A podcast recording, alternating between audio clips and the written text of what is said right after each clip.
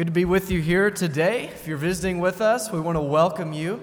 Uh, if you are visiting, we'd encourage you to take one of those cards that you see in front of you and fill that out. And there are two little black boxes there in the back of the auditorium that you can place those in. Uh, that's just so uh, we can uh, express our Christian appreciation uh, and gratitude for you being here with us today.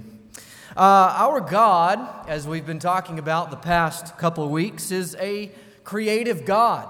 He's anything but bland and boring, whose creativity shines through a kaleidoscope of beauties and marvels and wonders that reveal His glory and His uniqueness. You don't have to look too far in the creation to see the creativity of God. And the crown of his majestic creation, as we read about in Genesis chapter 1 and 2, are his image bearing representatives, human beings, mankind, designed male and female. Male and female, as revealed in the Bible, are similar, as we've been talking about. They're similar in many different ways, but they are each created distinct from one another. And the beauty of the design is that their distinctiveness complements the other and illuminates the beauty and the glory of God the differences that exist in God's creation of manhood and womanhood is something not for us to shy away from, not for us to cover up and not talk about, but the distinctiveness that we see within manhood and womanhood is something to be celebrated.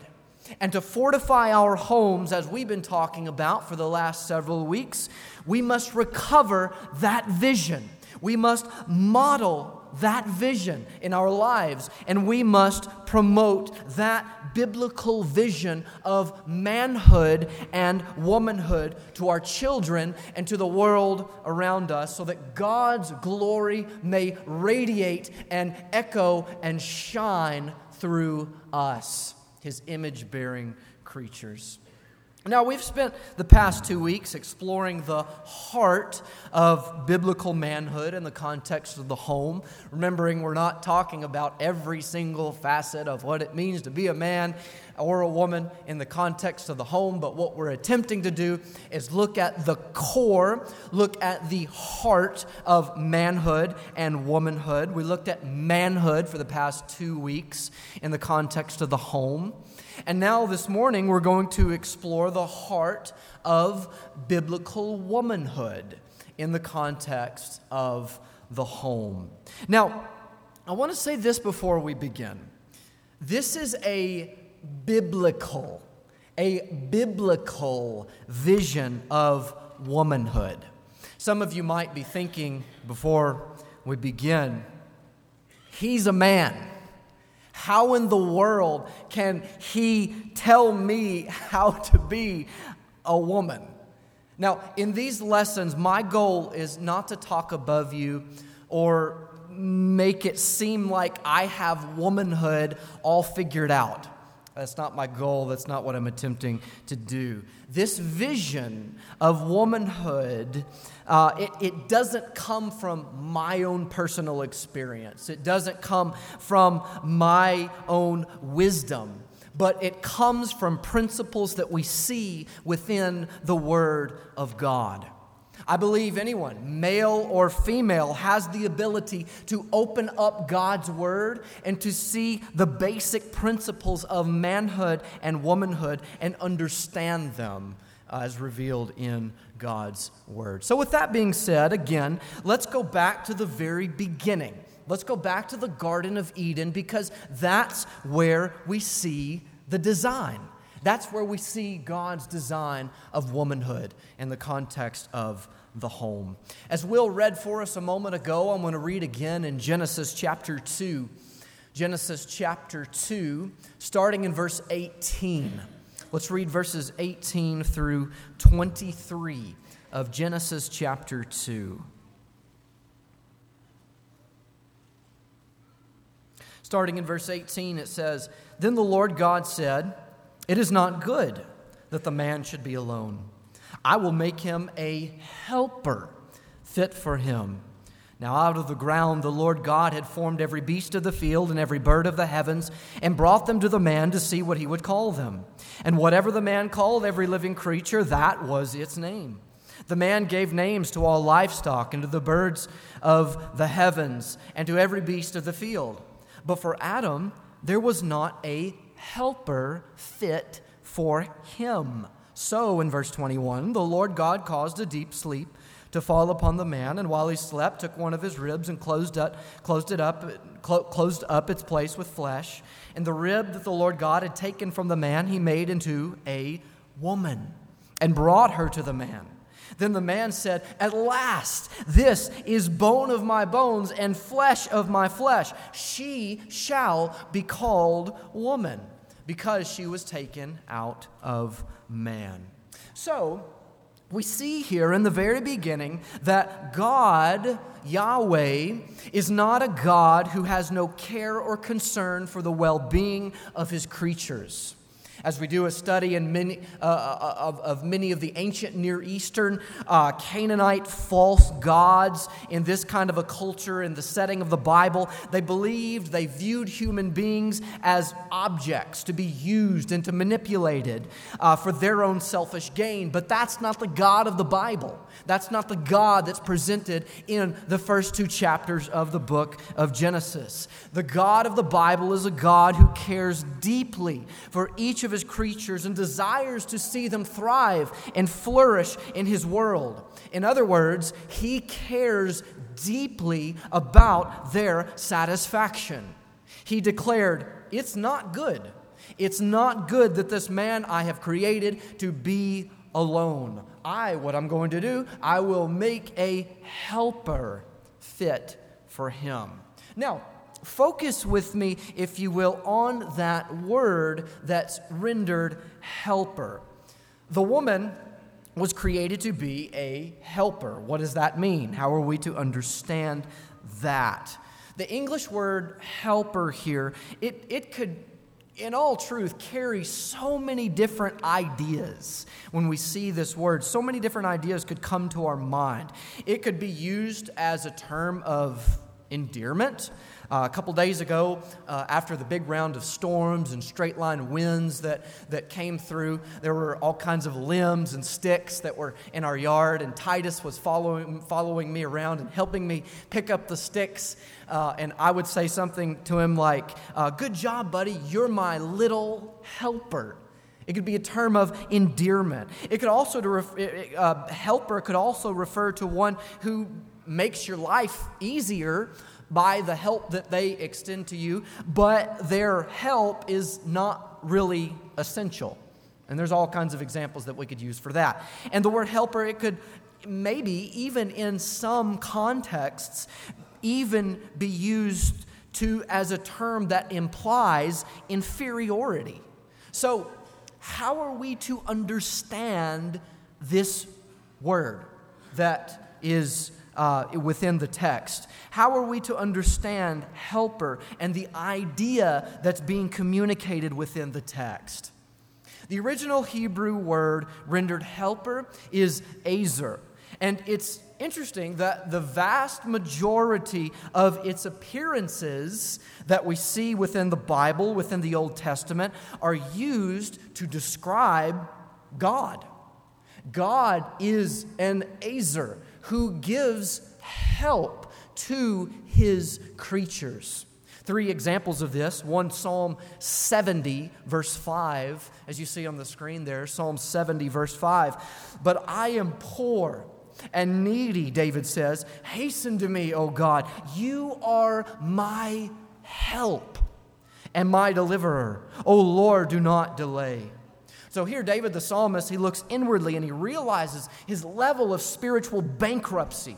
He realizes that deliverance and salvation cannot be had without the intervention of God Himself. God, in this passage, is his Ezer whose help is imperative for David to thrive and grow and live in relationship with him. Another example in Psalm 121, verses 1 through 2.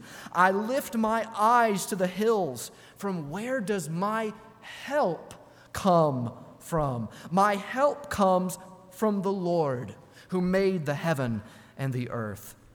The psalmist here in this passage, he looks up in his hour of desperation to the hills and proudly declares, My help, my help comes from the Lord who made heaven and earth. The Lord is my Ezer. In uh, the last example, Psalm 146, verse 5, Psalm 146, verse 5, it says, Blessed is he whose help is the God of Jacob, whose hope is in the Lord his God. So the psalmist says that when God is your Ezer, your help and your hope, who executes justice for the oppressed, if you read the rest of the psalm, who gives food to the hungry, who sets the prisoners free, who opens the eyes of the blind, who lifts up those who are bowed down, who watches over the sojourners and upholds the widow and the fatherless, then you are blessed immeasurably if God is your help, if He is your Ezer. Now, the implication of these texts is that God is the one who does for us what we cannot do for ourselves. He isn't just like a cute child who helps us pick up sticks. He isn't there to make our lives easier by his non essential help. He gives his people indispensable help, absolutely essential help. He is our Ezer. And in the context of Genesis 2, God creates woman to fulfill a very similar function toward man that God, as God Himself, fulfills toward His people. The woman in Genesis chapter 2 is created to be an Ezer for man. She is an indispensable, absolutely necessary companion for man. We see within the text that she was created as a mutual blessing for them both. The text says it's not good for the man to be alone. She was created so that the design may be complete and that both would be blessed. She was also created as an essential partner for both of them, essential in ruling and subduing the creation and advancing the creation project. The whole implication of helper, Ezer, in this context was that the man couldn't carry on this goal of subduing creation, of advancing the creation project by himself. He needed someone, he needed a helping partner. Likewise, she was created to complement the man and for the man to complement her. The text says, I will make a helper fit for him.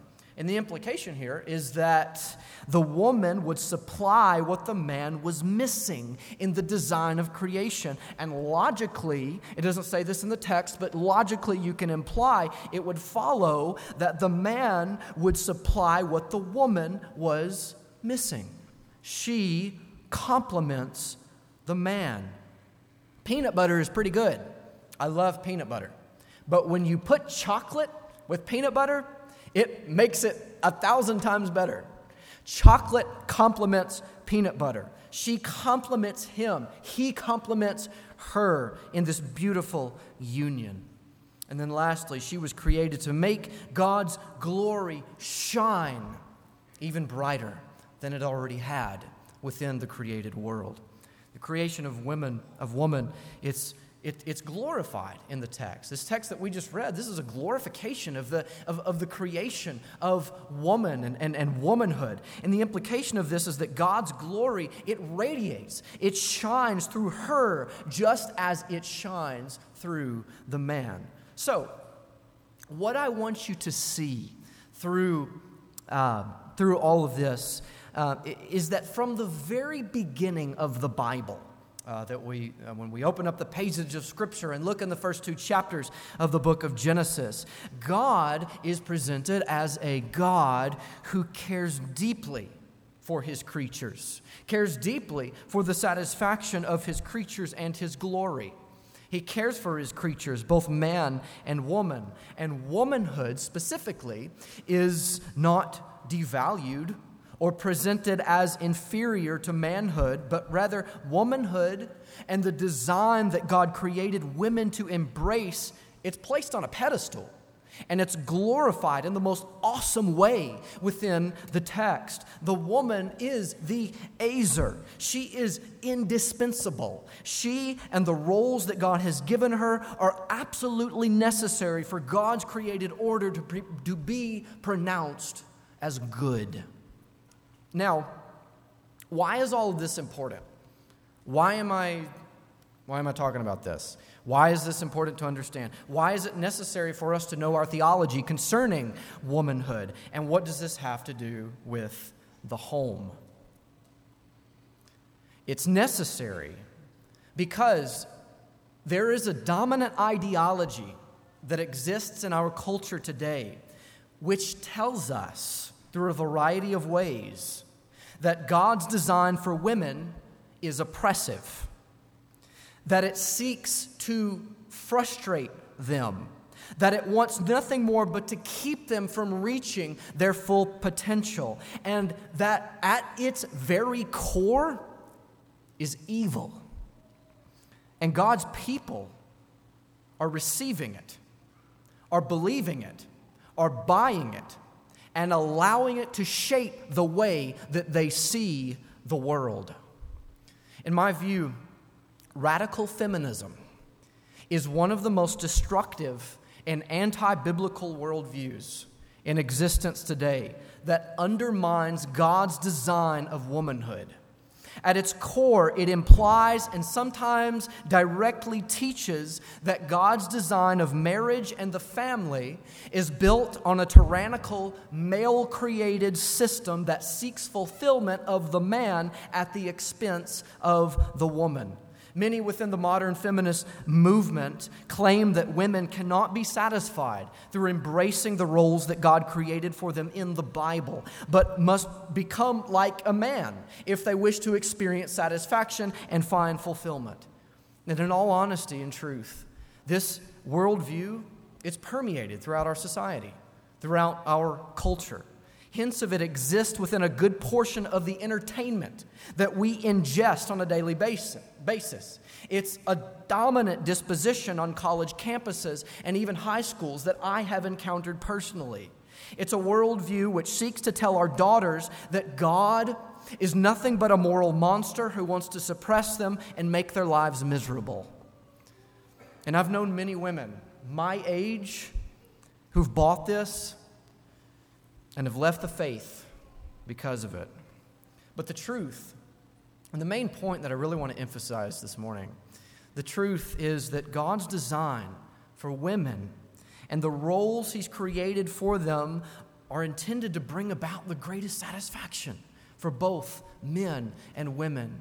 God's design of womanhood, these basic principles that we are going to uncover next week of these roles that he's created for them they're not they're, they're not intended to frustrate women. They're not intended to suppress women. They're not intended to be oppressive or abusive. They're intended to bring about the greatest kind of satisfaction that that a woman can experience. But sometimes and this is just a suspicion i have so take it for what it's worth. I think we may have a hard time believing that. I think we have a hard time believing that God's roles for women are intended to bring about satisfaction, partly because we've been influenced by this radical feminist movement. Now, I want to spend a few moments addressing something I think is very, very important, and that is this God's roles for men and women, specifically headship and submission. God's roles for men and women did not come about in the fall of Genesis chapter 3. Let me say that again. God's roles for men and women, as specifically headship and submission, did not come about, did not originate in the fall of man. What the fall of mankind in Genesis 3 accomplished was a distortion of God's design of headship and submission. The result of sin's entrance into the world was a corruption of God's design. Sin took God's beautiful design, God's creative design, and ruined it and twisted it and created an ugly array of perversions that we see throughout the biblical story and we see within our own experiences today. A result of the fall, a result of the fall, what originated in the fall is male headship going in one of two directions. One, dominating, men dominating and abusing women, using their superior strength to suppress women, dominate women, treating them like property or slaves. That's, in fact, and if you read in Genesis chapter 4, you're introduced to this man named Lamech who speaks to his wives in this polygamous relationship that was never by God's design. He speaks to them like they're a piece of property, like they're slaves. That kind of masculinity is fallen masculinity. It's a distortion of the kind of headship that God created in the beginning. And the second uh, direction that fallen headship can go is lazy indifference that fails miserably to lead, to protect, to provide in the kind of way that God designed. Another result of the fall is female submission going in like male, like male headship, going in one of two directions. Number one, the perception, having the perception of femininity that's, that's weak and soft and silly. Like this weak, soft, silly little woman that can't do anything for herself. That's not the kind of Proverbs 31 woman that we read about within Scripture. That characterization and attitude and disposition and view of womanhood is a result not of God's original design, but it's a result of the fall. And secondly, another direction that, that, uh, that submission can go because of the fall is a brazen, sharp, arrogant female attitude that says, I will never submit to a man. Don't you open the door for me. I can do it myself. These are distortions, these are corruptions to God's design that we see within the beginning. So, any idea you have about male headship and female submission that suggests a woman's insignificance, inferior value, or lack of personhood is not associated at all with God's original design. It's associated with the fall and sin. God's design for women that, that we're going to be, we're not going to talk about it, we're just kind of introducing the topic today. We're going to look at it next week. Uh, but God's design for women, the roles that He's created in the context of the home that we're going to be unfolding, it originated before the fall in the Garden of Eden. And we've kind of talked about this already. Men, man, as the benevolent leader who leads, who protects, who provides, and woman as the submissive Ezer originated not in the fall but in a garden paradise setting in which both men and women were created to flourish together and advance the creation project, having all of their needs met, living in full satisfaction together. So, what am I saying? What am I saying through all this?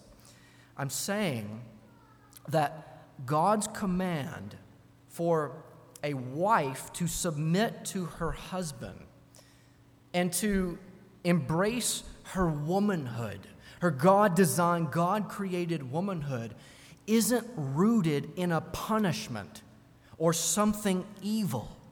God isn't punishing women. That's not the implication of the text at all. God isn't punishing women through his prescribed roles, as so many people think and view today, even in the church. The idea of submission is rooted in her original God created, God designed personhood.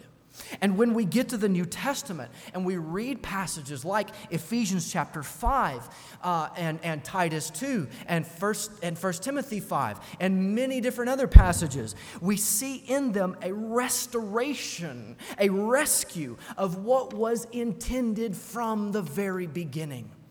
In Ephesians chapter 5, verse 22 through 25, it says, Wives, submit to your own husbands as to the Lord. For the husband is the head of the wife, even as Christ is the head of the church, his body, and is himself its Savior. Now, as the church submits to Christ, so also wives should submit in everything to their husbands. Husbands, love your wives, as Christ loved the church and gave himself up for her. These roles that the Bible lays out for men and women in the context of the home isn't a curse that God is imposing upon you. They are rather a restoration of the Garden of Eden ideal. You experience a taste, in fact, a, you, you, you experience a taste of a paradise existence in which sin doesn't exist when you see a man and when you see a woman embracing their God designed roles. Now, I'm saying these things because many, many women, and I've encountered this personally, many women approach God's designed womanhood, uh, the basic principles of it, and conclude something like, well, to be godly, I, I must be content with being a second class person. I must be content with being humili- humiliated, discontented, and disgraced. Or I've also come across the attitude of, uh, of, of, of, of, submission that people have, uh, that, uh, an attitude that says, I will never be humiliated and disgraced like that. But both of those attitudes do not reflect an accurate understanding of the biblical text. A biblical vision of manhood and womanhood sees men's and women's God created roles beginning before the fall in Genesis chapter 1 and 2, which are rescued and redeemed as a result of Christ's atoning sacrifice on the cross. What does this mean?